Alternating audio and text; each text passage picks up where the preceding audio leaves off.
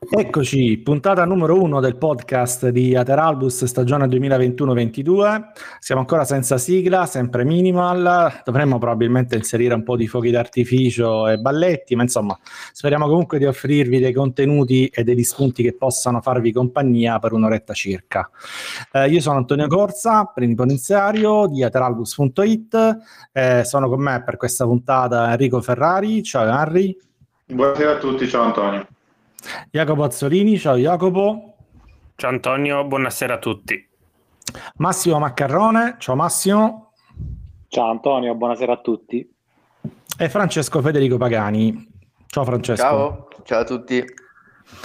Allora, banda alle ciance, iniziamo subito dal primo argomento, che è la scaletta abbastanza lunga. Ehm, vi faccio la premessa che trovate sempre su Ateralbus eh, una chiacchierata di una cinquantina di minuti eh, che ho fatto io personalmente insieme a Guido Vasciago eh, riguardo l'intervista che ha rilasciato Cherubini su Tutto Sport.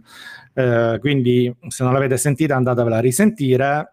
Detto questo io partirei proprio da lì.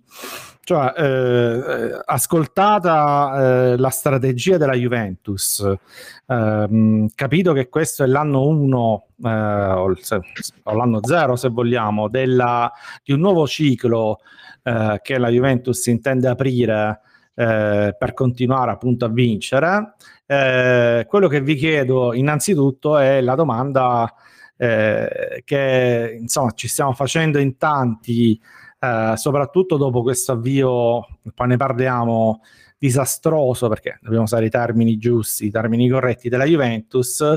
E quindi la domanda che, che, che vi faccio, eh, comincio con, con Harry, è eh, qual è ehm, lo, l'obiettivo realistico che può porsi eh, la Juventus quest'anno? Quindi eh, vista la rosa, visto eh, il mercato fatto, visto gli obiettivi che si è dato alla Juventus, eh, visto le avversarie, visto l'allenatore nuovo, visto tutto insieme, quale può essere secondo te realisticamente un obiettivo che dobbiamo perseguire quest'anno? Antonio, l'obiettivo è lo scudetto. Non c'è un obiettivo diverso per una squadra come, come la Juve in questo momento. Eh, cioè, non, non, vedo um, un altro obiettivo possibile in Italia. Vedo eh, l'obiettivo quello di costruire una squadra eh, che non c'è, eh, ma la Juventus ha, ha, avuto il tempo fino adesso, ma ha, ha, ancora tempo per costruire una squadra che deve andare a vincere il campionato. Mm, cioè io non, non vedo alternative non, ho, non, accetto un, un, quarto posto, un terzo posto, come non, non lo abbiamo accettato lo scorso anno, eh, avendo la rosa migliore del campionato. Quindi secondo eh, te quest'anno senza Ronaldo eh, abbiamo comunque una rosa da, da, scudetto? Beh, noi siamo senza Ronaldo, gli altri senza Lukaku e Hakimi. Eh, non, le grandi squadre non hanno fatto questo grande mercato, cioè il, il, colpo migliore forse è Giroud che ha 34 anni, non so quanti, comunque non è giovanissimo, probabilmente, poi non so, ditemi voi quale può essere il miglior colpo sul mercato delle avversarie della Juve, oh, è l'Inter che ha sostituito Lukaku e Hakimi con Zeco e, e Correa, però eh, Dumfries, ma eh, è chiaro che secondo me l'Inter avesse potuto si sarebbe tenuta eh, gli altri due. Quindi la Juve eh, con Chiesa, De Ligt, Quadrado, eh, Bonucci, eccetera, eccetera, è, è una squadra che, eh, che deve vincere lo scudetto. Francesco, chiedo, chiedo, a te se sei d'accordo e quale secondo te potrebbe essere un obiettivo realistico. Pre- premesso che, questo l'abbiamo detto nella chiacchierata con Vaciago, per la Juventus l'obiettivo è comunque sempre solo lo scudetto, quindi poi magari quest'anno se non lo vinci ti incazzi un pochettino di meno perché l'anno zero ecco, invece di incazzarti 10, diceva Guido, ti incazzi 9, però ti incazzi uguale, cioè non è che sai a celebrare un secondo, un terzo posto, eh, un quarto posto. Vai Francesco. Sì, beh, eh, allora io partirei comunque da un presupposto che dal mio punto di vista l'obiettivo, diciamo, minimo barra realistico deve essere quello di entrare in Champions. È inevitabile però, appunto, come dici tu, come dice Guido, come diceva anche Harry, che in qualche modo comunque sei la Juventus, hai comunque una rosa importante, perché poi mi fa un po' ridere eh, con tutto rispetto lo dico, eh, però mi fa un po' ridere aver letto in questi giorni alcuni giudizi sulla rosa della Juve che parlano come praticamente se fosse una rosa, voglio dire, modesta, tant'è vero che anche oggi nella tua chat Antonio ha fatto una battuta dicendo erano stati elencati alcuni giocatori, tra cui Dybala, non so, Kuluseschi, McKenny, eccetera, e ho detto uh-huh. sì, con questi giocatori qua a malapena ti salvi all'ultima giornata, ma proprio perché dico, boh, cioè, in Italia non è che ci sono tante rose che possono vantare giocatori di questo tipo. Come diceva Henry, tra l'altro appunto l'Inter ha messo in atto, tra virgolette, una, possiamo così dire, decrescita felice, e dico decrescita perché chiaramente ha venduto giocatori importanti, e dico felice perché comunque secondo me pur quei problemi che hanno avuto economici, sono stati bravi a operare sul mercato e a cercare di creare plus valore, però comunque mantenendo un livello abbastanza alto della squadra. E Hanno aperto anche Eriksen, tra l'altro. Eh, tra... Sì, eh, sì, certo, quello diciamo, beh, quella... Insomma, sì, sì, per, non per motivi di mercato. Esatto, esatto, quella più sfortuna, però sicuramente appunto da un punto di vista tecnico, tra le cessioni, il problema di salute di Eriksen, a cui ovviamente auguriamo di, di tornare presto in campo, eccetera, è chiaro che il livello tecnico eh, dell'Inter si è abbassato nel contempo qualche squadra tipo magari la Roma ha alzato il proprio livello anche se ovviamente non vedo oggi come oggi la Roma come una favorita per lo scudetto però eh, altrettanto, altrettanto, chiaramente potrebbe giocarsi un posto in Champions League. Ripeto quello che dico io è che l'anno scorso a Pirlo si è chiesto lo scudetto quindi non si può non chiedere la stessa cosa ad Allegri perché quello che com- comunque continua a ripetere è Pirlo era un esordiente assoluto, vabbè, aveva Ronaldo in squadra, però nel senso, ripeto, questo qua non aveva mai allenato manco i pulcini e doveva vincere lo scudetto. Allegri ha vinto sei scudetti, credo, nella sua carriera, sette, non mi ricordo neanche, e, e cosa deve fare? È chiaro che comunque gli si deve chiedere di vincere lo scudetto. Poi io personalmente, se fossi un tifoso della Juve, sarei comunque, tra virgolette, contento anche solo di andare in Champions, perché comunque appunto è una sorta di anno zero. Jacopo, ci vuoi dire la tua? Ma eh, la Rosa deve lottare per lo scudetto, se no non aveva senso richiamare Allegri con quell'ingaggio e, e qualcuno si dovrebbe dimettere perché hai un monte ingaggi che è nettamente superiore rispetto alla concorrenza. Eh, alla fine si è ritenuto Pirlo non adatto perché, per i risultati della scorsa stagione e prendi Allegri pagandolo così tanto e secondo me cioè, è illogico pensare che la Juve non debba lottare per lo scudetto. Ha, ha la rosa più forte non di tantissimo forse ma la rosa più forte secondo me eh, questa, rosa, questa squadra deve lottare fino alla fine per il titolo però eh, devo dirti che ha, cioè, a volte la, la, non vittoria può anche essere casuale dico. In caso non si non si vincesse lo scudetto, ma, ma, che comunque devi giocartelo fino alla fine, da qui non si scappa, secondo me. Devi competere, dai. Sì, devi competere, no, da qui non si scappa. Se non arrivi a competere fino alla fine per lo scudetto è fallimento, secondo me. Ma comunque, a parte questo, eh, sarà importante vedere davvero che lascia eh, alle, cioè, l'allenatore dopo quest'anno, perché dopo il nulla o quasi della scorsa stagione, tu devi arrivare alla fine possibilmente con lo scudetto, ma nel caso non dovesse arrivare, anche con qualche garanzia per il futuro, cioè devi seminare qualcosa quest'anno ed è questa secondo me la, mia, la principale preoccupazione di queste tre partite che ora analizzeremo, più che i risultati, proprio la, la strategia, l'aver visto veramente poco nulla su, sul terreno di gioco, cioè Allegri se non dovesse vincere comunque deve costruire perché è quello di cui questa squadra e questa azienda anzi ha bisogno. Massimo, chiudo con te, vai. Sì, io diciamo, mi lego a quello che è stato detto aggiungendo l'ultima cosa, cioè eh, Allegri è un, è un, allenatore che comunque, eh, cioè, la, l'accusa che è fatta alla Rosa della Juve è che è una rosa disfunzionale, no? perché presenta dei limiti eh, No, per la verità è una, una cosa rosa... che viene fatta da, da, un po' di anni. Eh. Da un po' di anni, esatto, però eh, sappiamo benissimo che comunque Allegri è un, un allenatore che eh, si è sempre adattato e è sempre, sempre, è sempre riuscito a, a trovare poi, poi, la quadra, no? sfruttando, eh, questo è uno dei suoi meriti, no? che gli è riconosciuto da tanti, quello di alla fine riuscire a sfruttare i giocatori per le caratteristiche che hanno.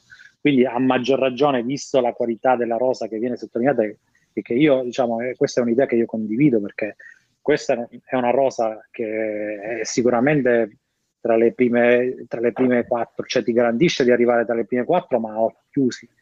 Per cui non lo so, cioè, non, non riesco a capire come si possa pensare che questa rosa abbia come obiettivo massimo arrivare in Champions e che addirittura sia collocabile tra il settimo e il, quarto posto. Cioè, dobbiamo, secondo me dobbiamo mettere... Abbiamo abbassato un po' l'asticella, dai. Eh sì, abbiamo, cioè, non lo so, cioè, le aspettative per i tifosi della Juve sono abbassate tanto, però cioè, facendo un'analisi oggettiva di quella che eh, eh, sono i giocatori che compongono, il, il, il bagaglio tecnico che hanno, cioè, eh, non puoi non, non, centrare il quarto posto, cioè una rosa di, di un livello tecnico notevole.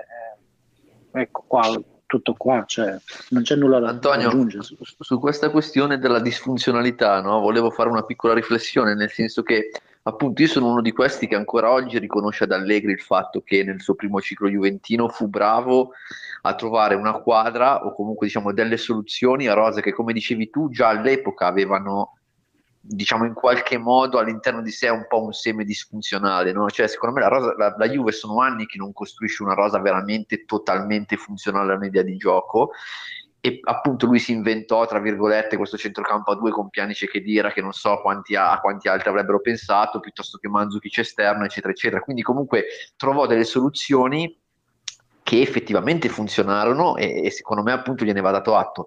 Quindi quello che dico io è che tu questa cosa non la potevi chiedere, o comunque, vabbè, poi, cioè, per amore di Dio, puoi chiedere anche a un cavallo di arrampicarsi su un albero, no? Però dico, chiedere questa cosa qua a uno che, ripeto, non aveva mai allenato manco i pulcini diventava, insomma, un po' complicato. E invece diventa, secondo me, inevitabile chiederlo, ripeto, al tecnico più vincente della Serie A attuale cioè, sapendo che col palmarès che ha e con appunto eh, questa sua esperienza pregressa di cui ho appena parlato, è inevitabile che tu vada a chiedergli di far funzionare una rosa che pure ha delle disfunzionalità. Beh, no, io vi, vi, aggiungo la mia, visto che, che, stiamo facendo un giro di opinioni. No, per me pure, eh, chiaramente eh, Allegri deve essere un valore aggiunto. Ora capisco che è un progetto quadriennale, almeno nelle intenzioni della, della dirigenza, un progetto a medio termine. Eh, questo non vuol dire che Allegri per forza resterà a quattro anni, si deve guadagnare anche lui la pagnotta come tutti, però eh, comunque questo valore aggiunto deve portare qualcosa, deve portare quantomeno questa squadra ad essere competitiva, cosa che l'anno scorso non è successa per una serie di motivi, altrimenti ti, prendevi, ti tenevi Pirlo, cioè, mh, eh, il discorso è tutto lì, tu hai voluto abbandonare per la seconda volta consecutiva un percorso che avevi intrapreso, ne avevi iniziato, no? prima con Sarri e poi con Pirlo, l'hai voluto abbandonare, anzi hai voluto abbandonare entrambi, ehm, perché non eri soddisfatto, perché probabilmente eh, volevi di più, non accettavi l'idea di una Juventus che mh, non fosse competitiva per lo scudetto e l'anno scorso non lo siamo stati. E quindi io mi aspetto né più né meno che quest'anno ehm, riesca ad essere, ad essere competitiva. Essere competitiva vuol dire arrivare lì per giocarsela, poi, poi arrivare un punto sotto, due punti sopra, tre punti sotto, lì poi si va a valutare no? eh, a fine stagione che stata, quelli che sono stati i risultati e si vanno a tracciare i bilanci, però te la devi giocare secondo me. Detto questo, Henry, eh, io vengo da te per uh, farti la domanda che ho segnato come, in scaletta come secondo punto. Eh, cominciamo a parlare un pochettino di, di campo, di calcio. Siamo preoccupati dai risultati visti finora? Eh, per, ma guarda, eh, per quanto riguarda no, i risultati... Te lo, te lo, dico perché veramente ne, ho letto di tutto in, uh, sui social Juve, eh? cioè gente che eh, diceva no, io sono tranquillissimo, ma state a fare le pippe dopo tre giornate, ma qua, ma là, cioè, ma... No, Antonio, ma il problema non sono i risultati, secondo me, perché a 35-36 giornate dalla fine ehm, e 8 punti di, di, svantaggio sulle prime, cioè si possono recuperare. Il problema non sono i risultati, il problema è come sono venuti i risultati. Il problema è quello che abbiamo visto, anzi non visto, secondo me. Eh, quindi il problema vero è quello lì, sono i risultati. Eh, bisogna essere preoccupati eh, per quello che si è visto, assolutamente sì, bisogna essere preoccupati. È una squadra spenta la Juventus, una squadra che non è squadra, io insisto su questo concetto che eh, da un po', per me la Juve non è squadra e per essere squadra devi trovare meccanismi di campo, organizzazione di campo che ti dà sicurezza, ti dà convinzioni e ti, e ti fa crescere, perché la Juve ha bisogno di crescere anche, eh, cioè alcuni giocatori della Juventus hanno bisogno di crescere mh, nell'interpretazione delle partite, nella gestione delle partite. Eh, quindi è anche nella convinzione di, di, riuscire a fare un certo tipo di, di gare. Quindi per me non è un problema di risultati, ma più che altro di quello che abbiamo, di come sono venuti i risultati.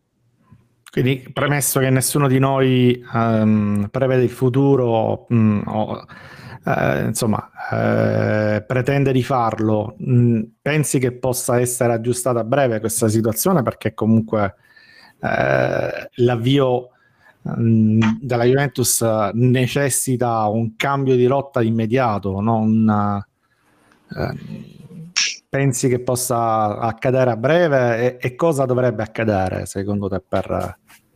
Ma è... sai, tu sai benissimo come la penso, però te lo dico lo stesso. Eh, io non credo che la Juve, io, io non penso che la Juve riuscirà ad uscire facilmente da questa situazione. Mm, perché sono tante le cose che, che secondo me non funzionano e, e il, campo, il, campo, è lo specchio del lavoro che si fa o di quello che non si fa. Eh, cioè, quello che abbiamo visto non, non dice, dice, tante cose, no? dice, eh, che non funzionano tante cose. Ecco, a proposito di questo, vi faccio una domanda, anche se gio- so già la risposta. Ne parliamo, ne abbiamo parlato in chat, però per chi ci ascolta magari è interessante discuterne. Eh, anche se raramente commentiamo le conferenze stampa, a me Allegri non ha fatto una bella impressione, sinceramente, dopo le partite. Cioè, mi sembra molto diverso dall'allenatore spavaldo, sicuro di sé, livornese, nel, senso buono del termine, che avevamo lasciato ma non è che lui si aspettava veramente che sarebbe stata più facile. Sì, secondo me sì. Cioè l'impressione, al di là poi ovviamente quando vai in conferenza sapevamo perfettamente che devi dare comunque un segno di eh, controllo, no? di avere il controllo eh, di quello che sta succedendo e, e passa anche dal, dal, dire questo. Nessuno si aspettava di fare un punto in tre partite, ragazzi, ma di che stiamo parlando? Nessuno si aspettava neanche che avessimo questo livello di difficoltà, che facessimo questi errori. Io, dopo la partita con, con l'Udinese, eh, ho usato un aggettivo che ha fatto discutere, vabbè, è normale lo facesse, eh, sulla Juventus ho detto che è una squadra malata eh, malata perché da Ora in coma, tempo... mi sa. mi sa che col senno di poi era meglio accettare il malata.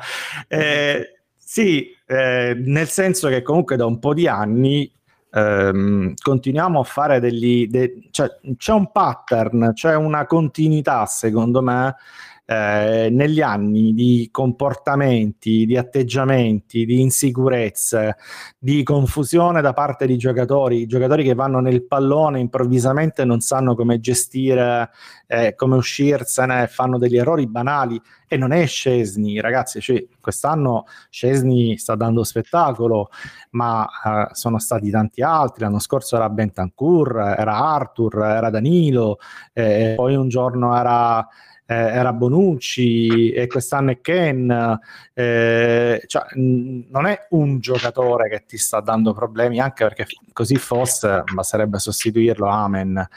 Eh, questa incapacità di tenere alta la tensione per 90 minuti, ma la Juventus l'ultima partita giocata 90 minuti da Juve qual è stata? Quella con l'Atletico Madrid. Quella con l'Atletico Madrid probabilmente. in una stagione dove hai giocato due partite così, non, non tante.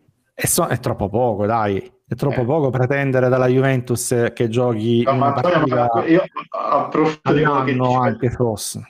Cioè, dobbiamo sottolineare il fatto che c'è molta confusione alla Juve proprio nel progetto tecnico, anche il fatto che si sono cioè è andato via Paratici, prima è andato via Marotta, eccetera. Mm, secondo me si è creata molta confusione intorno alla Juventus, intorno alle idee che bisognava avere per affrontare una ricostruzione, perché dopo nove anni, o comunque dopo cinque di Allegri, comunque mh, mm, è impensabile nel calcio di oggi eh, pretendere di non, cos- do- non ricostruire. Cioè la Juve era da ricostruire, bisognava farlo e noi l'abbiamo sempre detto.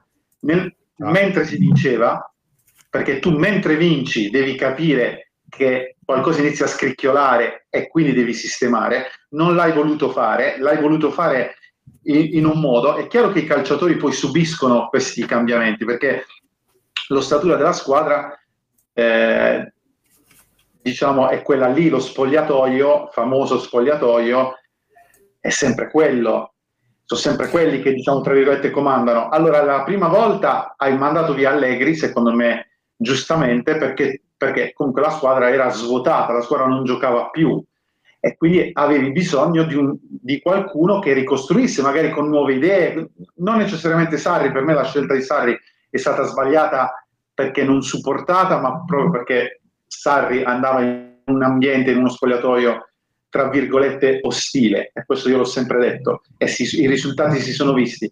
Quindi a, hai messo Sarri con una squadra, hai messo dentro Sarri con una squadra che non voleva Sarri, poi hai mandato via Sarri e hai preso Pirlo per far fare alla squadra e hai sbagliato di nuovo. E adesso ha una squadra che è resettata completamente, cioè quindi non c'è più, l'hai data in mano ad Allegri, che è un certo tipo di allenatore. Quindi è chiaro che i giocatori questi passaggi li subiscono. Perché Ma io penso sempre, io penso sempre a Delict. Io penso sempre a Delict che è e deve essere considerato il campione che abbiamo in questo momento eh, nella rosa, no? il giocatore più importante, se vogliamo, della, della rosa della Juventus, assieme a Dybala probabilmente. Io penso a lui e penso il primo anno che è venuto, eh, che è venuto in Italia ha giocato con Sarri difendendo a zona a metà campo eh, finisce la stagione, Pirlo a uomo e quindi cambia il modo di difendere mm, in teoria alto, ma mm, poi andrà sempre più abbastanza.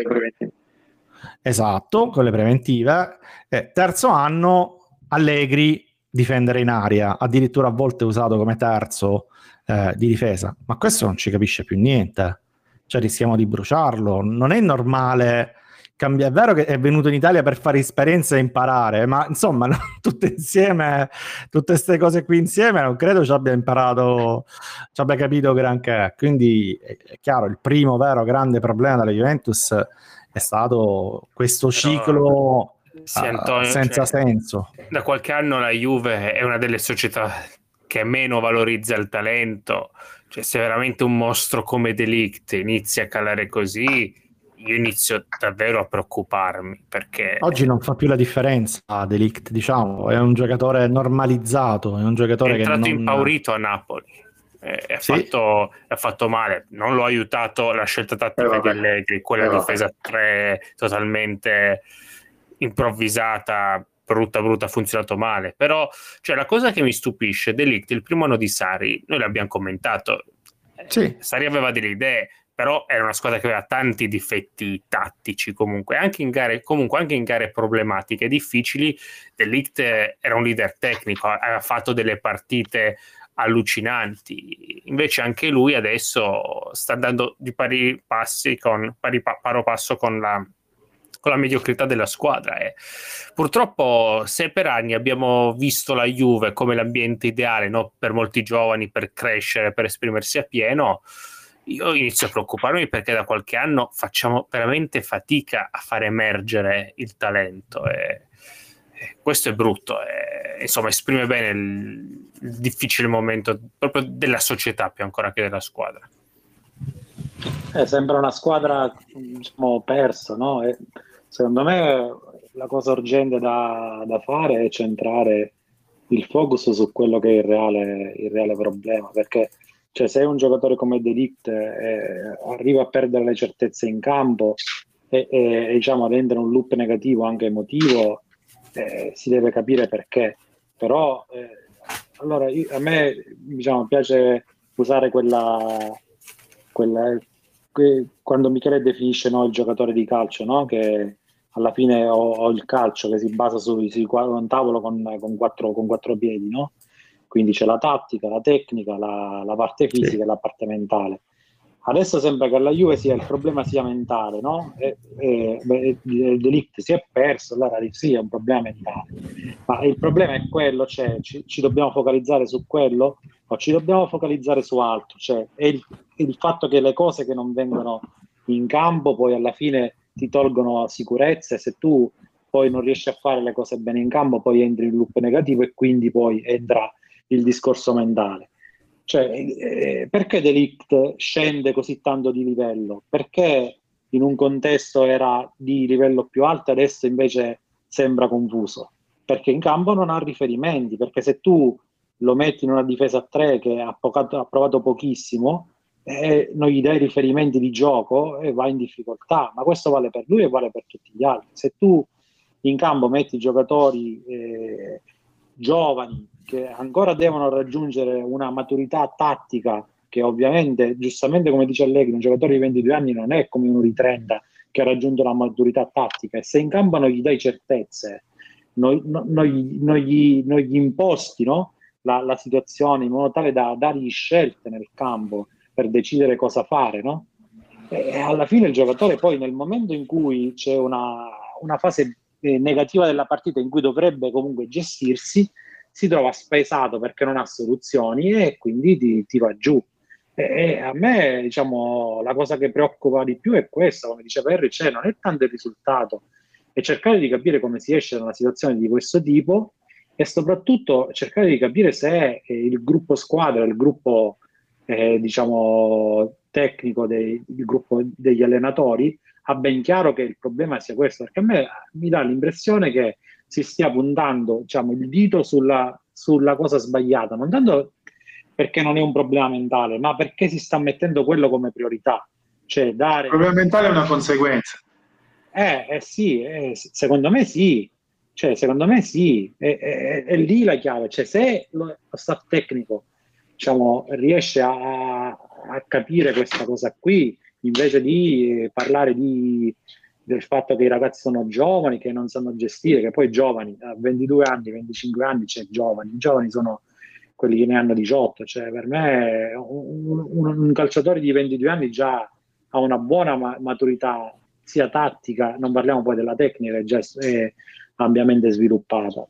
E quindi la, la, strada va trovata lì. Intanto comincia a dare certezze ai giocatori, lavora su, sul campo, lavora in modo tale che gli dai soluzioni sul campo e, e quando sono nei momenti di difficoltà loro eh, sanno quello che devono fare ed escono dalle situazioni di campo. Poi, pian piano, in questo modo, riesci, riesci, il giocatore capisce che le cose che sta facendo in campo vengono, acquisisce eh, consapevolezza e, e, e, arrivano i risultati e di conseguenza ti, ti migliora anche lo stato emotivo perché cioè, un conto è, è gestire lo stato emotivo perché hai problemi fuori, in famiglia e cose, un altro è quello che ti causa poi una partita persa o il fatto che le situazioni in campo non ti vengono. Ma posso aggiungere una, una cosa? Eh, allora, innanzitutto mi scuso, però questa puntata potrà sembrare un funerale, ma insomma, siamo davanti a una partenza brutta, quindi non, so, non possiamo commentarla uh, diversamente che essendo critici, preoccupati e quant'altro. Eh, detto questo, io, eh, gli altri lo sanno, ho sempre avuto una paura. Mm, quando si apre un ciclo, quando uh, meglio arriva un allenatore nuovo, secondo me la partenza è fondamentale. Cioè nessun allenatore, nessuno, ma includo pure Conte, Conte è l'allenatore no, che probabilmente ci mette meno ehm, a far capire alla squadra quello che vuole. Nessun allenatore ha credibilità per la squadra, ehm, non dico per l'ambiente, ma per la squadra sicuramente sì, se non fa dei risultati immediati. Eh, questa è la, è la, cosa più banale probabilmente al mondo, ma alla fine stiamo parlando di, ecco, di, di ragazzi, di calciatori sono comunque delle persone.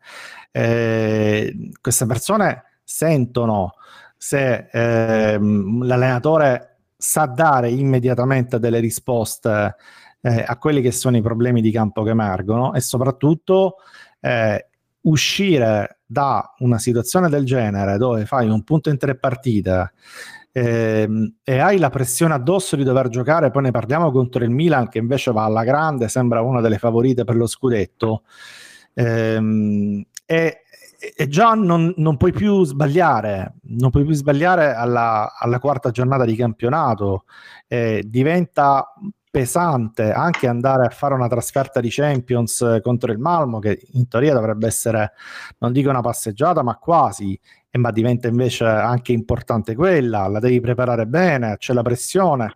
Tutto questo ti può far entrare in un loop eh, negativo di preoccupazione e molto spesso l'allenatore se non la raddrizza subito poi è difficile che perda, cioè che, che mantenga eh, la squadra. È vero, molti mi dire, ci, ci, direbbero, ci hanno detto, ma è già successo nel 2015 che Allegri... Eh, non c'entra un cazzo, diciamolo nulla, chiaramente. Nulla, nulla, nulla. Non c'entra assolutamente nulla, quella era una squadra che è arrivata in finale di Champions l'anno prima, cioè mh, non aveva certo eh, problemi di autostima, non aveva certo... Eh, la, la convinzione di, di, non essere Ma abbastanza certo, forte. Danno certo problemi di non sapere cosa fare. Anche, cioè, t- tanto è vero che, parliamoci chiaro, eh, eh, sì, Allegri fu bravo, certamente, ma quello che veramente fece svoltare fu una riunione di spogliatoio dove i giocatori dissero: Mister, giochiamo come sappiamo fare, per favore, torniamo indietro, facciamo un passo indietro che te ne vinciamo 15 e ne vinsero più, anche di più. Eh, la, la, situazione attuale non è quella, non hai quel tipo di giocatori, non hai quella, non vieni da tre, ehm, quattro anzi scudetti consecutivi, una finale di Champions, eccetera. Tu vieni da è l'anno zero, appunto, come abbiamo detto. E, e l'anno zero è sempre l'anno più difficile. Conta al Chelsea, se non avesse fatto quella partenza razzo, l'avrebbero fatto fuori. Con tutto che conta, infatti, l'anno dopo non fece la partenza razzo, via, fuori, fatto fuori dallo spogliatoio. Eh, la credibilità è, devi guadagnartela molto velocemente in queste squadre di, uh, di giocatori, diciamo così, di prime donne, no? di, di, stelle e quant'altro. E quindi io per quello sono preoccupato, sì, sono preoccupato perché dobbiamo invertirla rapidamente questa situazione, non tanto per, per la classifica che mancano tante giornate, ma proprio per questo. Detto questo, a proposito di classifica, terza, terzo punto in scaletta, eh, io ho fatto una domanda ehm, che era scaturita dalla chat e ho voluto girarla a degli ospiti esterni, giusto per sentire anche dei pareri, ehm, dei pareri terzi. Eh, la domanda che ho fatto è se la classifica attuale della Juventus, un punto siamo praticamente in zona retrocessione, è vero, tre giornate, ma questa è al momento, rispecchia le prestazioni che ha fatto la Juventus, oppure tutta colpa di errori individuali, sfighe, eccetera, altrimenti saremmo eh, in tutt'altra posizione di classifica. Mh, l'ho fatta anche perché nasce da uno spunto di Alex Del Piero che commentando la situazione della Juventus ha detto per, per me il problema della Juventus attuale non è la classifica ma sono le prestazioni, cioè ehm, la classifica sarebbe anche potuta essere probabilmente diversa, con un po' di fortuna, con, senza errori, senza papere, senza suicidi, eccetera. Avremmo potuto avere un punto in più, due in più però le prestazioni sono quelle che preoccupano, quelle che restano e quelle che devono essere migliorate perché insomma continuando così non si avanti. Io vi faccio ascoltare in, uh, uno dietro l'altro di seguito uh, gli audio di uh, Fabio Barcellona di Ultimo Uomo che ringrazio e saluto, il nostro Michele Tossani che non è presente oggi ma ci ha mandato un audio, Mirko Nicolino e, e Luca Monblano di Ventibus. Quindi ce li ascoltiamo e poi commentiamo fra di noi. La classifica della Juventus rispecchia le prestazioni avute sinora in campo. Mm, la domanda è interessante, un punto in tre partite è davvero un bottino misero e magari senza i macroscopici errori commessi in occasione dei gol subiti i punti potrebbero essere di più. Tuttavia la Juventus ha giocato male secondo me, ha giocato male tutte e tre le partite, ha giocato male anche nelle sue migliori frazioni, di, mh, mm, penso ad esempio al primo tempo di Uri, al primo tempo di Napoli, e quindi non so se un punto è tanto o poco, di certo Juve ha giocato male, le idee sembrano poche, le idee sembrano confuse, le idee sembrano applicate male. Allegri sembra voler puntare in questo inizio stagione sulla compattezza difensiva, che tradotta in campo per lui significa schierare due linee strette e basse e rinunciare totalmente al pressing e alla riaggressione per paura di allungare la squadra. Peraltro la fase offensiva è centrata sulla rapidità con cui si vuole andare ad attaccare utilizzando un, campio, un campo ampio, utilizzando cambi di gioco, utilizzando gli inserimenti delle mezzale, non fa altro che mh, mm, allungare la squadra in fase di possesso palla e quindi anche volendo ogni tentativo di recuperare velocemente il pallone viene minato dalla, dalla strategia utilizzata in fase di possesso. È difficile, è difficile giocare in questa maniera perché rinunciando a qualsiasi tentativo di consolidare il possesso nella metà campo avversaria ti consegni a lunghissime fasi di difesa posizionale. E non so se la squadra è la squadra giusta per giocare questo calcio. E ehm, in questa maniera non riesci quasi mai a essere pericoloso, in questa maniera dai fiducia agli avversari. Eh, c'è tanto lavoro da fare, c'è tanto lavoro da fare e secondo me anche, dovrebbero essere anche cambiate le logiche con cui viene pensato il gioco di questa squadra è una squadra che ha bisogno di giocare più a calcio, ha bisogno di essere, di essere, più aggressiva, ha bisogno di avere più idee su come risalire il campo, che non sia quello di appoggiare la palla su una punta e aspettare l'inserimento della mezzala. C'è tanto da fare, tantissimo. Sì, ciao a tutti. Io personalmente sono, sono d'accordo con Del Piero, cioè la cosa preoccupante non è tanto la classifica ma, ma, le prestazioni e la classifica in questo momento rispecchia le, le prestazioni della squadra. Il problema è che questa squadra non è più quella che Allegri lasciò ormai tre anni fa, e, è un calcio diverso, è aumentato il livello di competitività all'interno del calcio italiano. Ehm, paradossalmente secondo me il livello tecnico del campionato si è abbassato, però eh, si è annullato il, il, la distanza che c'era fra la Juve e le altre squadre. Ora, tant'è vero che ora si parla di sette sorelle, cosa io a memoria ricordo mm, all'epoca dei, dei, primi anni 2000 quando c'erano i Cecchigori, i Tanzi, i Cragnotti eh, dove erano le sette sorelle qualche anno fa mentre ora si parla addirittura di, di sette squadre in lotta per, per i primi quattro posti ehm, questa non è più una squadra dove basta dare qualche dritta difensiva e poi ammassare il talento davanti. Ci sono dei giocatori molti sono giovani che vanno allenati, vanno allenati a riconoscere le situazioni, vanno allenati a livello individuale, a livello di reparto e a livello di squadra in entrambe le fasi di gioco. Gli va detto cosa fare in possesso e in non possesso, perché solo così si può alzare il livello medio dei giocatori. Cioè migliorare il, il giocatore non vuol dire metterlo lì a fare 50 palleggi, che sono giocatori di Serie A, vuol dire migliorarne le conoscenze, ehm, renderlo capace, dandogli le, le, le, gli strumenti per farlo, di riconoscere le situazioni in possesso e in non possesso in base all'idea di gioco dell'allenatore e in base all'avversario che si va ad affrontare. Quindi così si migliora i giocatori e così si migliora il gruppo squadra.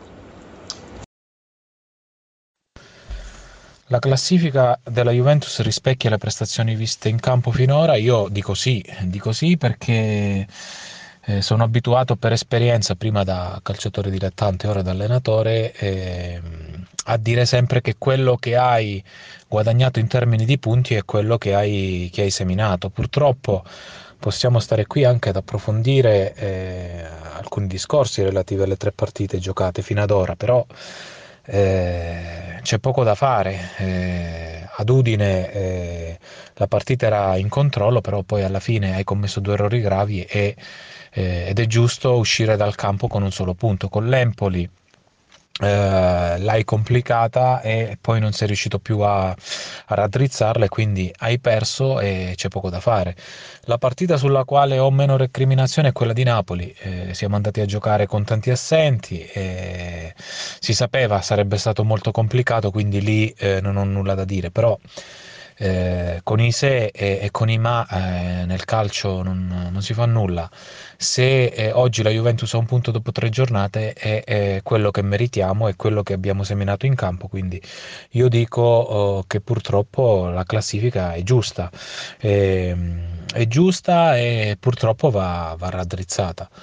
Eh, per eh, tenuta mentale ma anche per ehm, trame di gioco Mm, io sulla strategia uh, non, non, discuto perché per me l'allenatore eh, sceglie la strategia migliore per eh, arrivare alla, al risultato eh, e, e, se Allegri ritiene sia quella giusta eh, non ho da sindacare però ovviamente poi alla strategia devono corrispondere dei risultati. Quindi eh, fin qui la strategia non si è rivelata quella giusta e quindi bisogna lavorare anche da questo punto di vista. Strategia modello di gioco e soprattutto a mio avviso ricostruzione mentale del gruppo Beh, allora, caro Antonio, la questione è molto semplice. Se tu hai un punto in classifica dopo tre giornate, eh, vuol dire che su 270 minuti, per rispondere è giusta o no la posizione in classifica, i punti in classifica che hai, vuol dire che su 270 minuti tu ne puoi aver giocati bene decentemente 40, no? per una questione di proporzioni, divido 3 e poi divido ancora 3, quindi 270 diviso 3 90, 90 diviso 3 30, 30 minuti. Allora, sommiamo i minuti reali giocati, non dico da Juve, che è un parolone, ma giocati giocati, giocati da Juve di Allegri, ecco, eh, che noi sappiamo eh, che cosa significa nel nostro intimo. Ci sono, eh, direi, 25 minuti veramente 30 dai 30 minuti a Udine 20 con l'Empoli siamo a 50 e i 20 eh, forse abbondanti ma comunque come tenuta del campo vista la formazione e i 20 minuti post gol di Morata non di certo prima al Maradona di Napoli. Quindi 30 più 20 più 20 sono 70 su 2,70 vuol dire che la Juve per avere i punti in classifica giusti che dovrebbe avere sono 3 2 e mezzo. 3 quindi. La classifica più o meno è giusta eh, mancano, mancano per, eh, perché l'equazione sia corretta, ho voluto un po' giocare con voi, mancano magari due punti, ma cosa cambierebbe nel nostro dibattito se la Juventus invece che a uno fosse a tre punti? Eh, forse tu dici che non hai persa nessuna delle tre e invece ne hai perse due, però intanto credo che il dibattito sarebbe nella sostanza identico. Buona puntata a tutti, un abbraccio, ciao Antonio.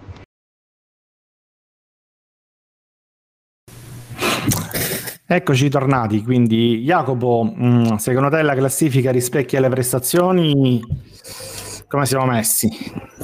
Ma potevi forse avere un punto in più se ti andava meglio, o forse due, però, però mi pare l'ana caprina. E, le, le presta- la classifica rispecchia bene le prestazioni e secondo me è pericoloso appellarsi continuamente eh, come sento purtroppo anche in conferenza, agli episodi che non girano a favore, perché l'inerzia te la devi costruire, cioè gli episodi favorevoli te li devi, eh, devi giocare affinché vengano dalla tua parte, no?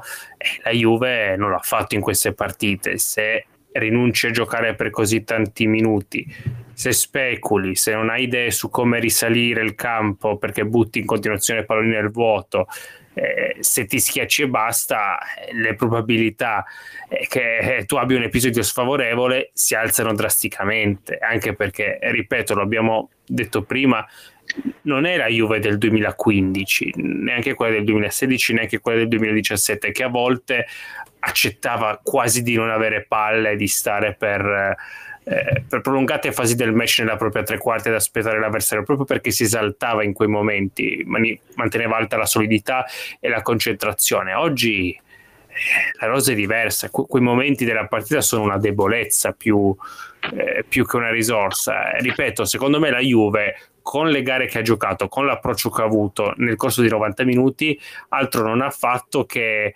ehm, che causare gli episodi sfavorevoli che, che poi l'hanno punita. Harry, siamo stati sfortunati? No, non siamo stati sfortunati. Io questa cosa degli episodi, mm, perché fosse uno l'episodio, allora uno dice, vabbè, un episodio su una partita giocata in un certo modo, gestita, dove sei stato competitivo per il risultato, allora ci sta. Il problema è che sono tanti gli episodi, sono tanti, ma gli vengono perché tu ne fai sempre meno degli altri. Cioè, alla fine è quello il problema. Il problema è se tu devi mettere sulla bilancia quello che crei e quello che creano gli altri. Se tu fai il 32% di possesso palla contro il Napoli, e, e, e, cioè, giochi una partita di un certo tipo, alla fine è chiaro che gli episodi saranno a favore del Napoli. Nel 90% dei casi succede così. Cioè, non si può stare eh, a basarsi sul 10%. Questa è una squadra che gioca male. La Juve gioca male. Io, eh, cioè la Juve, per, allora, l'idea di Allegri qual è? Di quella di compattare, no? Perché lui sì, pensa, sì. come esco da questa storia? Voglio compattare le linee, difendo il centro, difendo bene e piano piano poi risalgo, perché ho giocatori per risalire il campo che hanno bisogno di campo davanti e questa è una mh, mm, considerazione secondo me giusta, cioè nel senso che abbiamo Kuluseschi, eh, Chiesa, Morata, eh, Quadrado, anche se Quadrado è un giocatore diverso, eh, qui c'è un equivoco secondo me, apro e chiudo parentesi, Quadrado non è più il Quadrado di qualche tempo fa, Quadrado è più un giocatore di possesso che facilita il possesso che ti aiuta ad uscire, che è sempre in grado di fare il, il primo dribbling, eh, magari in area di rigore sa anche calciare, però non è il giocatore che sempre riesce a strappare, no, a, a, ad andare in contropiede con efficacia, non è più quel giocatore lì. Eh, quindi cioè, questa strategia non paga, non paga perché tu ti stanchi.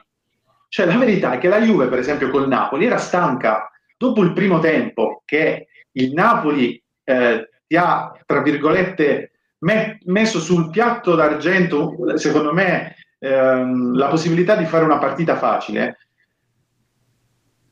tu invece hai scelto di stare sempre basso. Poi ti stanchi, perché ti stanchi sia mentalmente che fisicamente, di correre sempre dietro la palla, di chiudere continuamente, e, e, quindi non funziona perché poi quando devi risalire devi saper giocare con la palla perché con la palla ti devi difendere, con la palla devi respirare, devi avere equilibrio, devi essere in grado di gestire quei tempi. perché e se tu continuamente perdi palla e c'hai il 32% e non sai difendere come prima, perché questo è chiarissimo, è chiaro che perdi. Altri scappano, si crea il buco e tu non palleggi mai e quindi gli altri la, la, prendono la palla. Cioè, la, la Juve questa qui è, cioè non è una cosa, secondo me non è difficile da, da analizzare la Juve, è, è facilissimo. È, è una squadra che gioca un calcio che non si gioca più, gioca un calcio che non si gioca più, nessuno gioca così. Cioè, io lo so che sembra, ma nessuno, io, se me ne citate le squadre, io magari eh, sono io che vedo poche partite. Però, Chelsea, di tu, Chelsea. Ma assolutamente no, assolutamente no. Eh, non farti mandare a, a, quel paese. No, no, no ti provocavo. Ti provocavo. È, è, è l'equivoco del, l'Inter, dell'equivoco di Conte, l'Inter di Conte. ma assolutamente no, ragazzi. Vabbè, ora mi state prendendo per il culo, ma non è così non è così. Non è così. alla prossima squadra citata a cazzo, per me molla la chat Henry. sì, sì, è, a rischio, è a rischio uscita.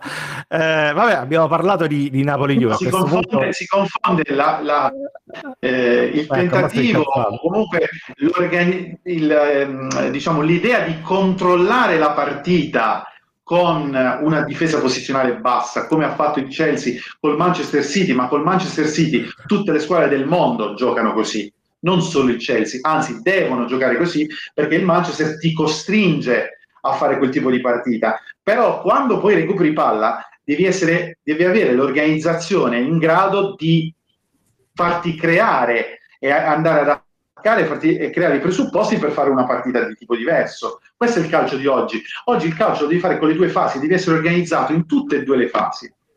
No, ce la devi avere col City, ce la devi avere pure con l'Empoli in realtà.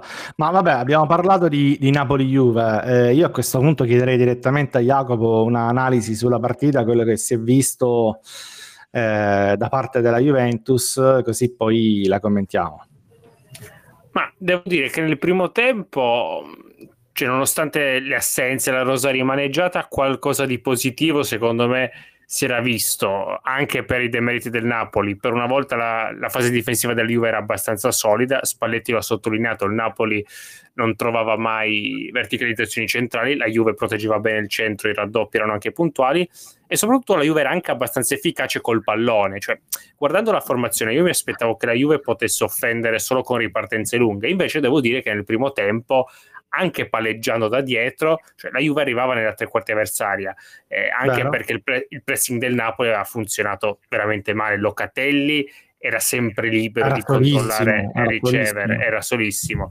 Eh, però a parte quello abbiamo visto Kuluseschi muoversi molto bene sul centro-sinistra trovato tante volte McKenny sul centro-destra idem cioè, la Juve in maniera anche abbastanza lineare non molto sofisticata però riusciva a, a sfondare centralmente. Quindi abbiamo visto diverse trame interessanti.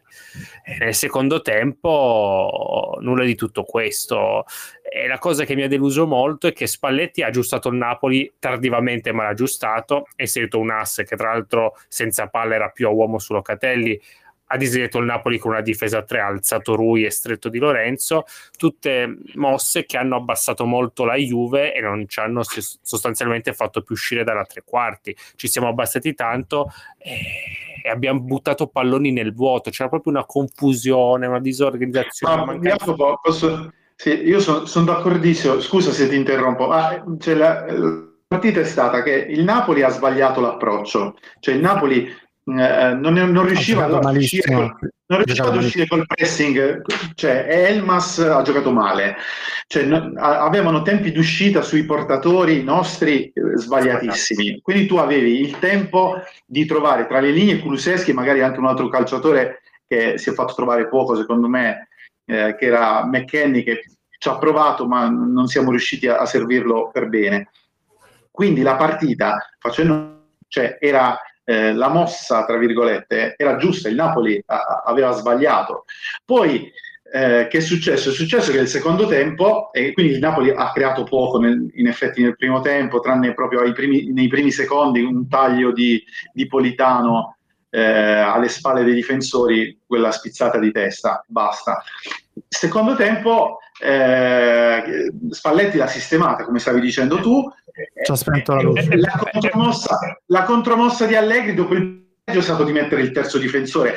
Cioè, stavo arrivando lì. Cioè... Ancora... Eh, scusami, scusami. No, no, infatti, cioè, Spalletti, anche se tardivamente, secondo me ha aggiustato la situazione, Allegri l'ha peggiorata drasticamente, a mio avviso, perché la difesa 3, oltre se vogliamo anche al messaggio che dai la squadra, ma poi a fini pratici non è servito a nulla. Non ha migliorato la circolazione, nonostante in teoria con con tre giocatori dovresti anche avere superiorità numerica in impostazione, ma nonostante ciò la Juve era chiaramente disorganizzata e più senza palla oltre perché ti sia bastato, hai sofferto anche di più e coperto male il campo. Leggevo un appunto interessante su, nell'analisi ultimo, sull'ultimo uomo di Fabio Barcellona, perlomeno il 4-4-2, no? senza pala, dico, con le combinazioni terzino-ala c'erano i raddoppi, avevi un minimo di solidità, invece col 5-3-2 le scalate fallivano clamorosamente, Delict è entrato male e guardate quante volte il Napoli l'ho infilato alle spalle, soprattutto dopo l'ingresso Vabbè, di Zenit. Il gol viene da lì Esatto, proprio perché c'era una confusione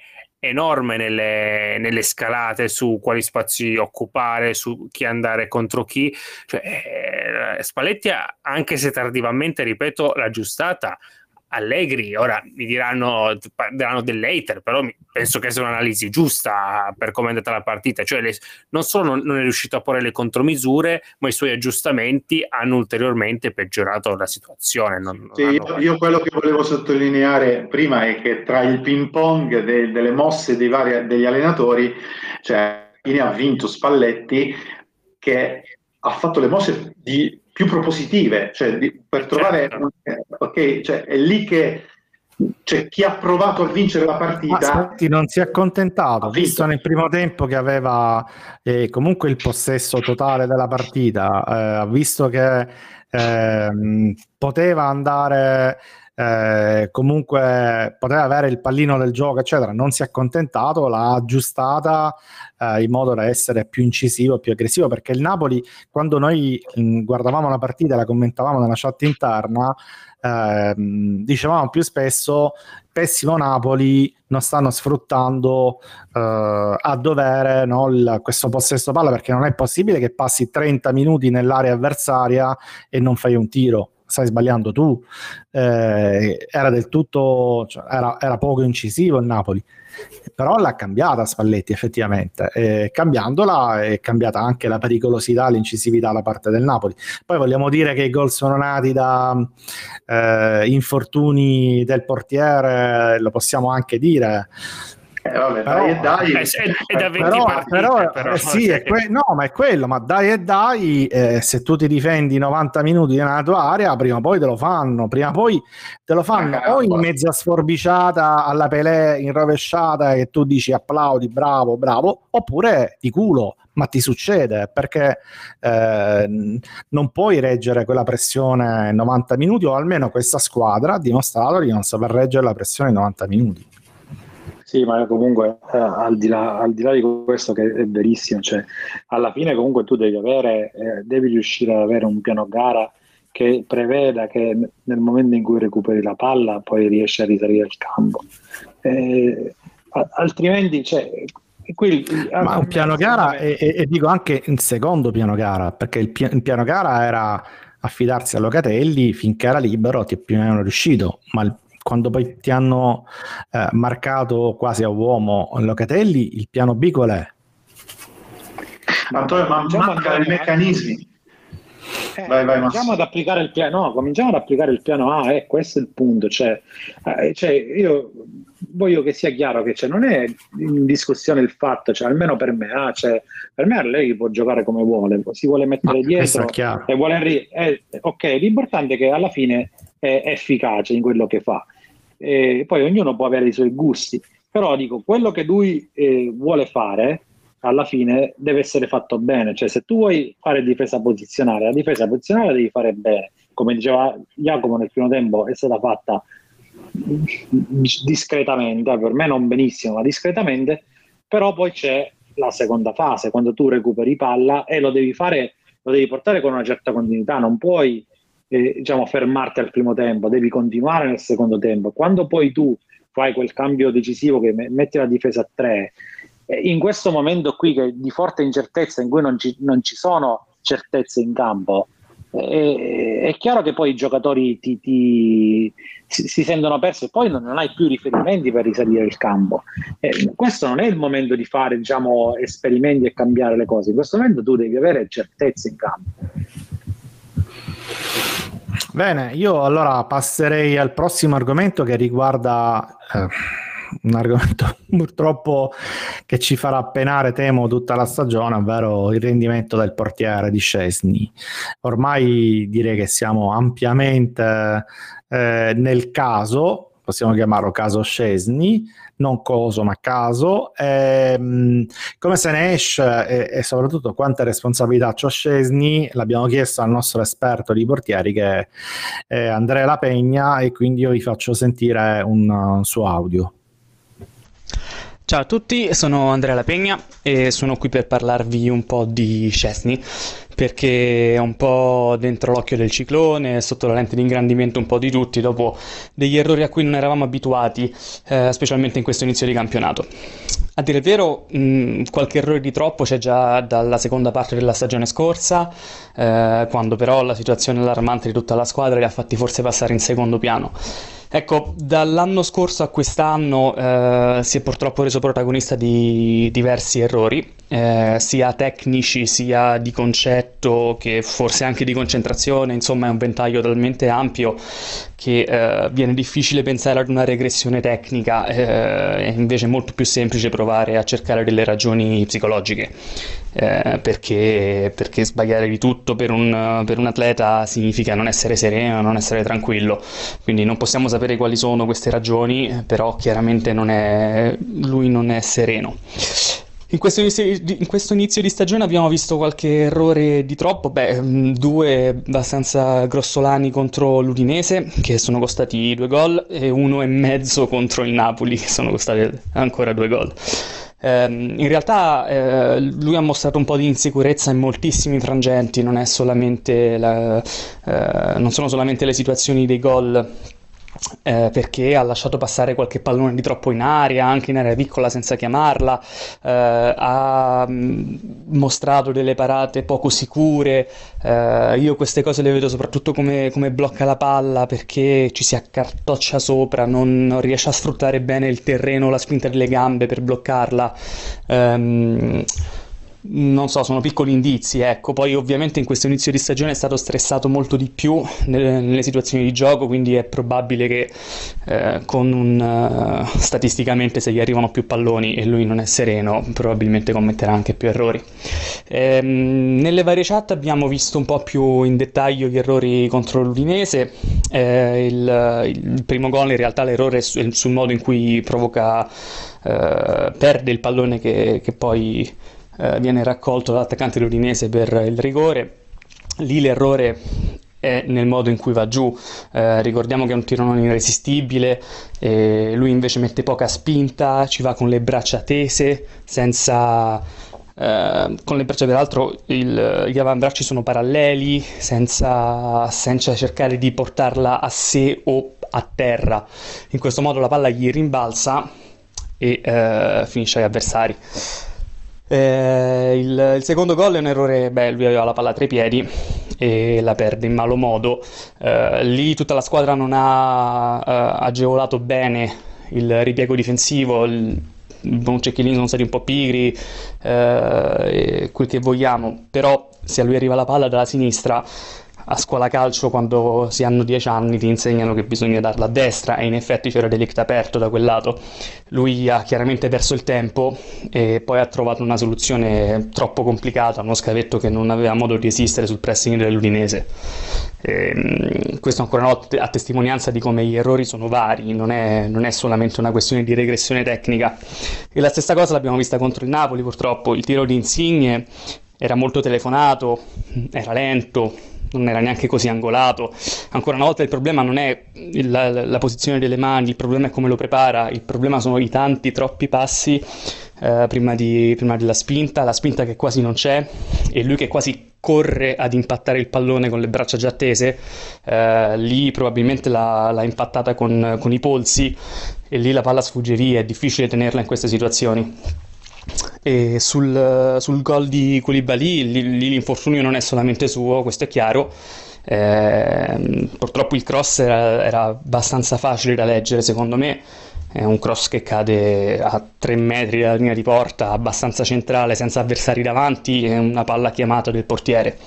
Eh, rivedendo l'azione, ne abbiamo parlato in chat, eh, secondo me lui è stato un po' ostacolato da uh, Koulibaly e Chiellini che gli giravano intorno. Uh, Koulibaly in particolar modo stava sulla linea di porta e Chiellini cercava di tenerlo. Alla fine Szczesny si è trovato tra i due e con proprio il capitano della Juve davanti, eh, che in qualche modo già lui non è mai stato troppo sicuro sulle uscite alte né troppo intraprendente. Mettiamogli pure che aveva un'ostruzione davanti, lui fa cenno di uscire e poi rincula in porta. Quello già secondo me è un errore, anche se poi ovviamente l'errore più grossolano è quello di, eh, di Kin che, gli, quasi gli spinge la palla in porta. Su quella respinta lui purtroppo non può nulla, anzi, eh, visto che il pallone tocca terra, ha dovuto anche aspettare il rimbalzo prima di intervenire e lì è difficile mandarla troppo lontano, ecco. Purtroppo Purtroppo sono, gli errori dei portieri sono sempre così, sono sempre quelli che costano più caro perché sono quasi sempre irrimediabili. E in questo momento Cesny chiaramente non, non, sta dimostrando il suo valore, che è quello delle stagioni scorse, non è, non è questo. Eh, sicuramente Cesny non, non, sarà mai il miglior Buffon, però non è neanche questo che stiamo vedendo in questi giorni. La soluzione io non ce l'ho, eh, non ce l'ho la soluzione perché è sempre molto delicato giocare con la psicologia dei calciatori. Eh, non sappiamo come potrebbe reagire Cesni se dove, Allegri dovesse scegliere di metterlo in partita per Perin, non sappiamo uh, come sta vivendo gli allenamenti giorno per giorno, non sappiamo con chi sta parlando, non sappiamo nemmeno che tipo di problema eventualmente avrebbe. Bisognerebbe conoscerlo per poter formulare soluzioni. Um, io personalmente ho avuto partite in cui ho giocato malissimo e la, la paura diventa quasi paralisi in certi momenti. Io mi ricordo, ve lo dico con il cuore in mano, mi ricordo una partita in cui eh, ho fatto due errori brutti e nel secondo tempo mi sono ritrovato a guardare la panchina più e più volte sperando che mi sostituissero, perché avevo paura di farne un terzo. Eh, in questo la solitudine dei numeri uno è qualcosa di leggendario, ma d'altra parte non, le leggende non nascono per caso. Eh, Allegri comunque gli ha confermato fiducia, eh, io spero che questa fiducia non sia solamente circostanziata, ma spero che l'allenatore veda in lui effettivamente i sintomi e i segnali di una ripresa.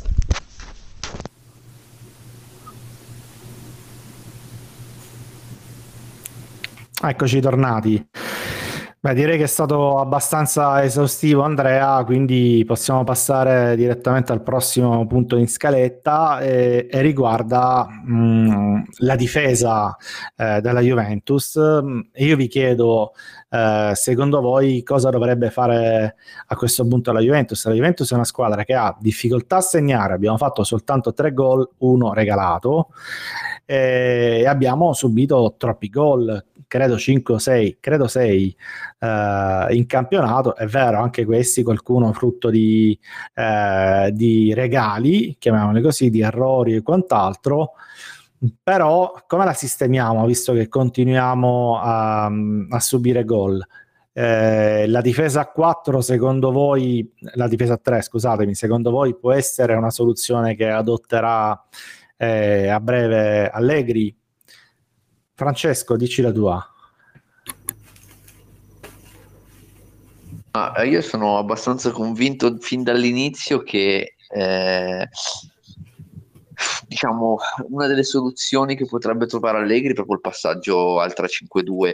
È vero che questa cosa potrebbe penalizzare alcuni giocatori, tipo ad esempio Chiesa, che in questo momento non è né una seconda punta né un esterno a tutto campo, no? nel senso comunque lui è un esterno molto offensivo un giocatore che sicuramente dà il meglio di sé, diciamo dal centrocampo in su, ovviamente farlo giocare a tutta fascia vorrebbe dire sacrificarlo tanto anche in fase di non possesso, insomma. Poi chiaramente anche lì si può fare una difesa 3 con qualche aggiustata e quindi magari farlo rientrare meno rispetto all'esterno opposto e quindi in qualche modo preservarlo un po', insomma, beh, ci si può lavorare sopra. Diciamo Ma che non è attaccante.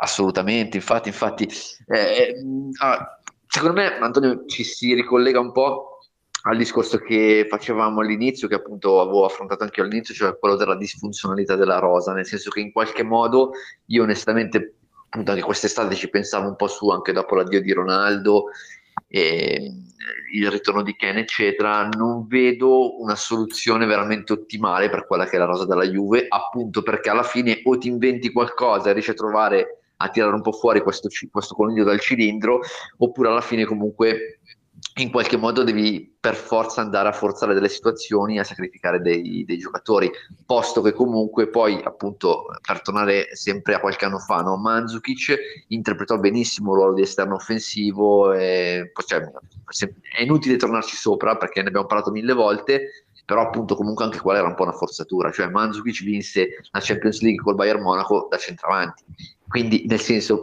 no? Cioè siamo sempre lì, quindi voglio dire... Ma infatti eh, Chiesa... l'ha fatto un anno solo. Infatti, infatti, non dico, quindi alla fine è un po' la stessa cosa, no? Chiesa ha vinto l'europeo da tre mesi, anni, tre mesi, anzi. Mezzo anno, sì, sì.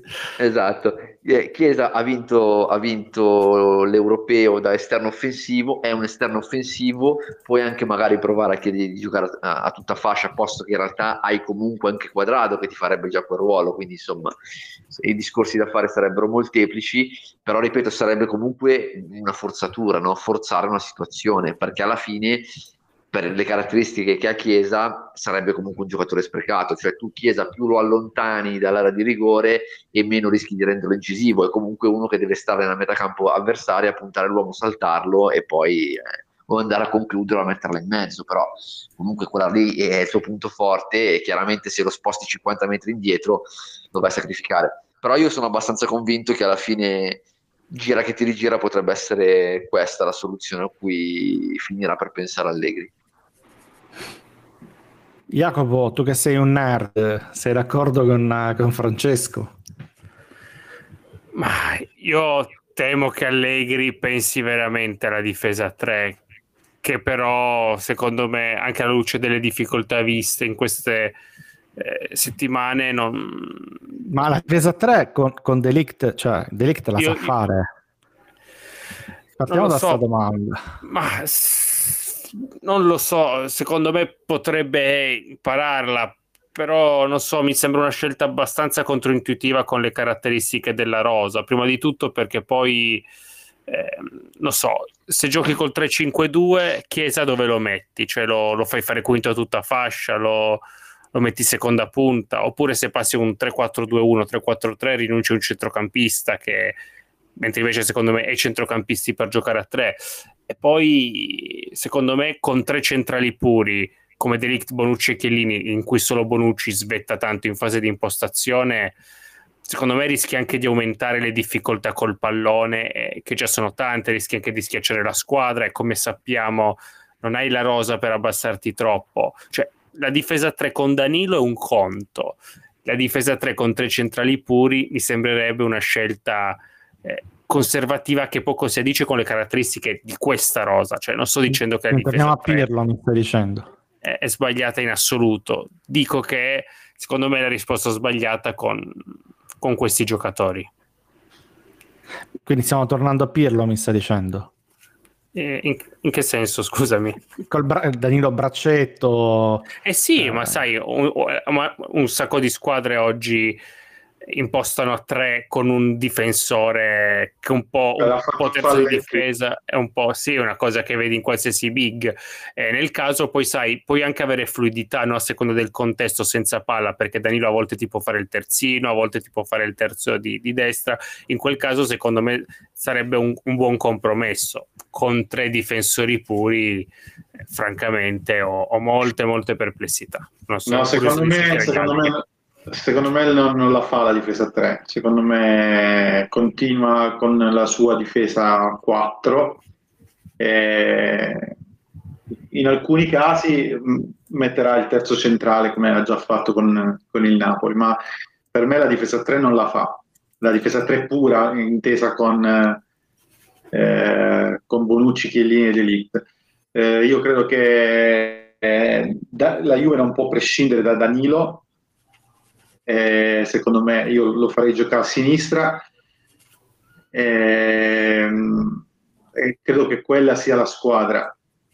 Ma la Juve può eh, prescindere da penso che Allegri si, poi si, si discosterà dai, dai, tre centrocampisti, eh, che poi diventano quattro. Cioè, le, le cose sono quelle, cioè, non, non penso che, che si possa vedere grandi stravolgimenti. Ecco, a questa mi risponde Massimo allora, così chiudiamo il cerchio. La Juve può prescindere da Chiellini secondo te? Per Allegri ovviamente, eh? Se Chiellini sta bene, io farei Delict Chiellini sempre. Anche se perdo qualcosa in fase di costruzione, però recupero un po' più in aggressività. Eh, poi dipende anche da come Chiellini, come Delict difende Nari. Cioè dipende da, dipende da tante cose, da quello che, che vuoi fare. Cioè, se la strada è quella di fare difesa posizionale, eh, penso che Delict e Chiellini siano quelli più adatti, anche se Delict... Eh, non l'ha fatta spessissimo, però io penso che abbia le caratteristiche per farla. Eh, per me la, la, cosa che deve fare diciamo, in fretta lui è, è capire diciamo, che strada vuole prendere e, e continuare per, la, per, quella, per, quella, via.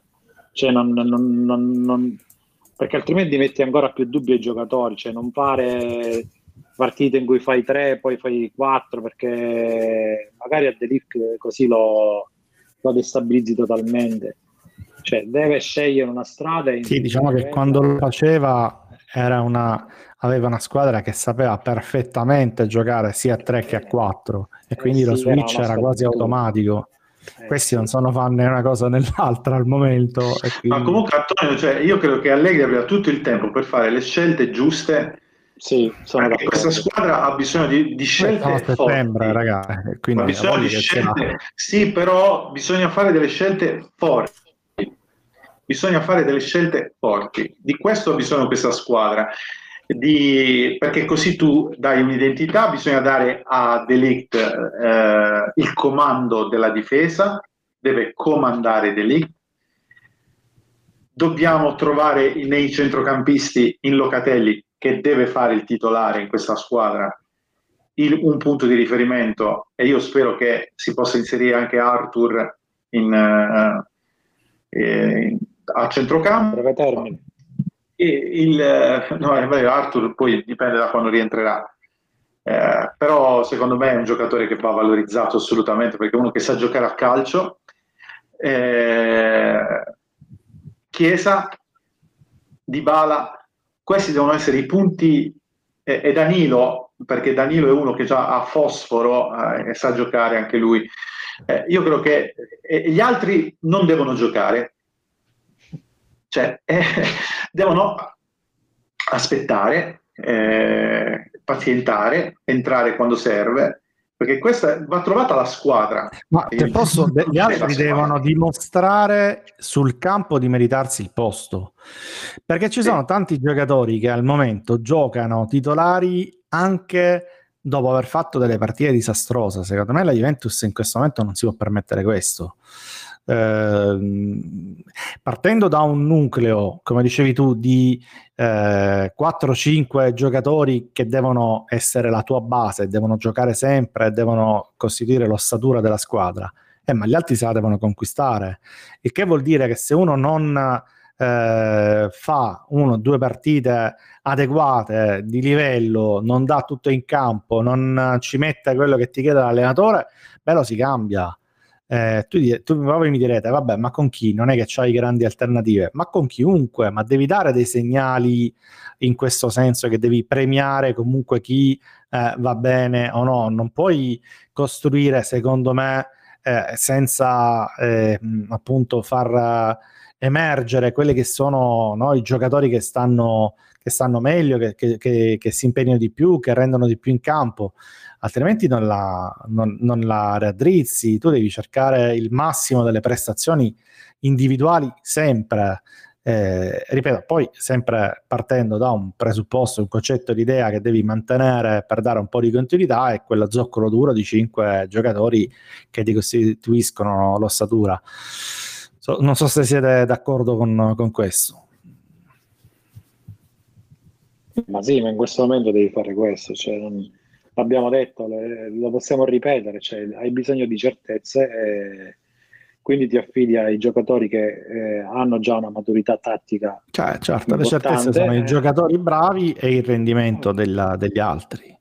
E poi su questo costruisci le altre certezze per i giocatori che magari tatticamente sono meno esperti, che hanno bisogno di essere guidati che, eh, sia dai giocatori in campo che dallo staff tecnico che deve predisporre delle situazioni di campo che eh, gli permettono poi di uscire fuori da, da situazioni complicate. Pian piano cresci, migliori risultati e poi cresce tutto il gruppo. Ma quello è, cioè, funziona così nello sport, eh? non è che uno si sta a inventare chissà cosa, ma lo sa benissimo anche Allegri. Eh? Cioè, figurati se non lo sa uno che ha vinto così tanto. Oh, ci avviamo alla conclusione, ehm, visto che abbiamo flirtato con l'oretta. In quest'ottica, eh, le ultime parole di Chiellini so, sono, cioè non sono rassicuranti, no? Eh, secondo me. Mm, vabbè. So voi. Eh, no, è, per, è, perché voglio dire, se lui dice che eh, dobbiamo, l'unica maniera di affrontare il Napoli era quella perché un giocatore come Osimen nello spazio non si può marcare, lui l'unico che ha bisogno di, di marcare nell'area di rigore. Giocatori del genere probabilmente si sente più sicuro così, anche se poi lo guardi in nazionale ha fatto partite anche contro ecco, giocatori. Lukaku ha marcato a, eh, a 50 metri. Eh, eh, e quindi eh, ci vuole solo coraggio e le idee giuste, perché magari quelli davanti ti devono giocare in un certo modo e invece di stare lì in tensione ogni 20 secondi, ogni 10 secondi, magari con gli altri che ti girano la palla, tu giochi ogni due minuti la tua fase difensiva, ogni minuto. Tua, è, è, è, diverso, no? È, è, un modo di giocare completamente diverso.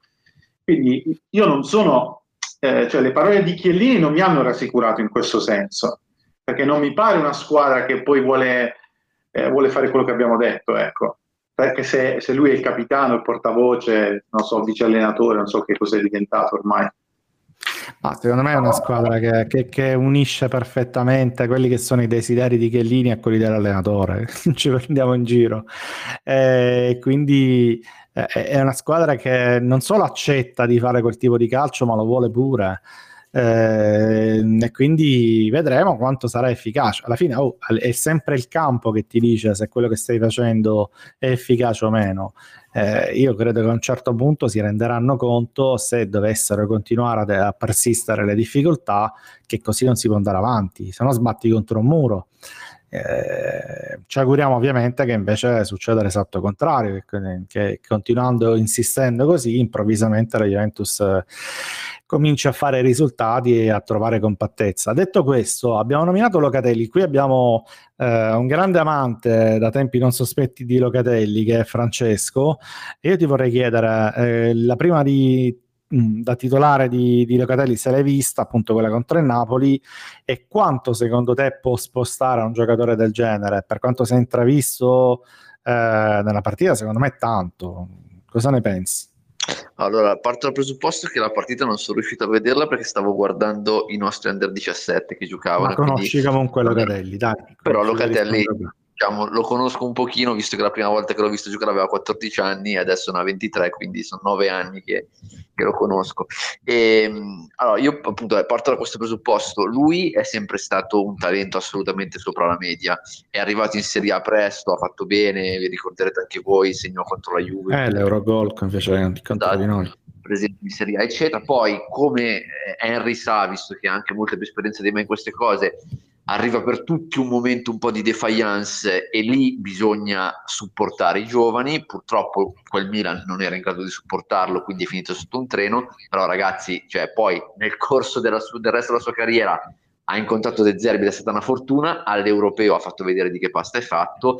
Io penso che, o almeno mi auguro, che fino, finalmente anche i tanti detrattori di Locatelli che dicevano che non sapesse fare un lancio piuttosto che si siano ricreduti. Detto questo, però, Antonio, secondo me ti dico anche, io penso che la Juve ormai da diversi anni abbia mh, proprio nel centrocampo il suo reparto un pochettino più spinoso, no? nel senso che eh, chiaramente si è passati da anni fa in cui c'erano, adesso non voglio girare il coltello nella piaga, però i vari Vidal non ci fare Pogba, male, non ci fare esatto, male. i vari Vidal Pogba, Pirlo e, e Marchisio che formavano una mediana secondo me straordinaria anche a livello europeo oggi onestamente la qualità si è abbassata notevolmente. Sicuramente Locatelli ti aiuta a, a, a, riportarla su, nel senso che comunque è un giocatore molto molto importante, ripeto, dal punto di vista anche a livello internazionale, penso anche però che da solo non basti. Eh, Ma se, se Locatelli è il tuo miglior giocatore del centrocampo, abbiamo un problema o effettivamente è bravo? Così eh, bravo entra- da, da poter essere entrambe, il migliore. Entrambe le cose, Antonio, nel senso che eh, secondo me, nel senso lui è effettivamente bravo, dopodiché mh, al di là dell'idea se una squadra come la Juve possa avere o meno il Locatelli, il giocatore migliore del, del suo centrocampo, è proprio il fatto che io non vedo il resto del centrocampo all'altezza della Juve, tra virgolette, no? cioè avere tre Locatelli, e non parlo ovviamente di caratteristiche perché se hai tre giocatori uguali è un centrocampo che fa schifo, ma avere tre Locatelli come livello di gioco, secondo me ti garantirebbe comunque un centrocampo importante e ti dico quantomeno in Italia, perché in realtà io ti dico la verità e poi chiudo se no eh, poi parlo solo io, ma ehm, cioè il livello del centrocampo della Juve secondo me oggi eh, non dico scarso, ma comunque non è abbastanza elevato neanche per il, per il, campionato italiano stesso. Cioè, ci sono dei giocatori in altre squadre che onestamente la Juventus farebbero i titolari tranquillamente, no? Mentre invece, appunto, qualche anno fa cioè la Juve aveva, ripeto, dei centrocampisti che non c'era nessuno in Italia no? che dici vado a prendere un centrocampista al Napoli e viene alla Juve e fa il titolare fisso a centrocampo, perché comunque avevi tre giocatori di altissimo livello. Ma li avremmo Quindi, cambiati con 3-4 al mondo probabilmente. Quelli erano... Esattamente, infatti, infatti, infatti, infatti, dico quello, vabbè, era un centrocampo di livello internazionale altissimo. Cioè, però, capito, quello che dico io è Locatelli alla fine, come gioca la Juve, potrebbe giocare in tante altre squadre. Secondo me il problema è un po' il resto perché alla fine appunto ti ripeto magari non so vai a prendere Pellegrini alla Roma Luis Alberto alla Lazio piuttosto che Barella all'Inter eccetera cioè ti ripeto trovi in tante squadre giocatori che secondo me se tu prendi oggi e metti alla Juve ti aiutano ad alzare il livello del centrocampo sono d'accordo. Parliamo un pochettino del Milan, dai, visto che andiamo in conclusione. Eh, noi stiamo registrando eh, il martedì, eh, anzi scusate, il lunedì ehm, quindi prima della partita di Champions di martedì contro il Malmo. Eh, e quindi non commenteremo questa partita eh, eh, perché insomma la registriamo prima e, e, ci proiettiamo per questo già ehm, alla partita contro, contro, il Milan. Innanzitutto, chi ha visto il Milan in queste prime giornate? Eh, Jacopo, se ci sei, eh, chiedo a te eh, che squadra abbiamo davanti, perché dalle impressioni ehm, che posso avere io, superficiali, eccetera, mi sembra la squadra più in forma del campionato, o quasi.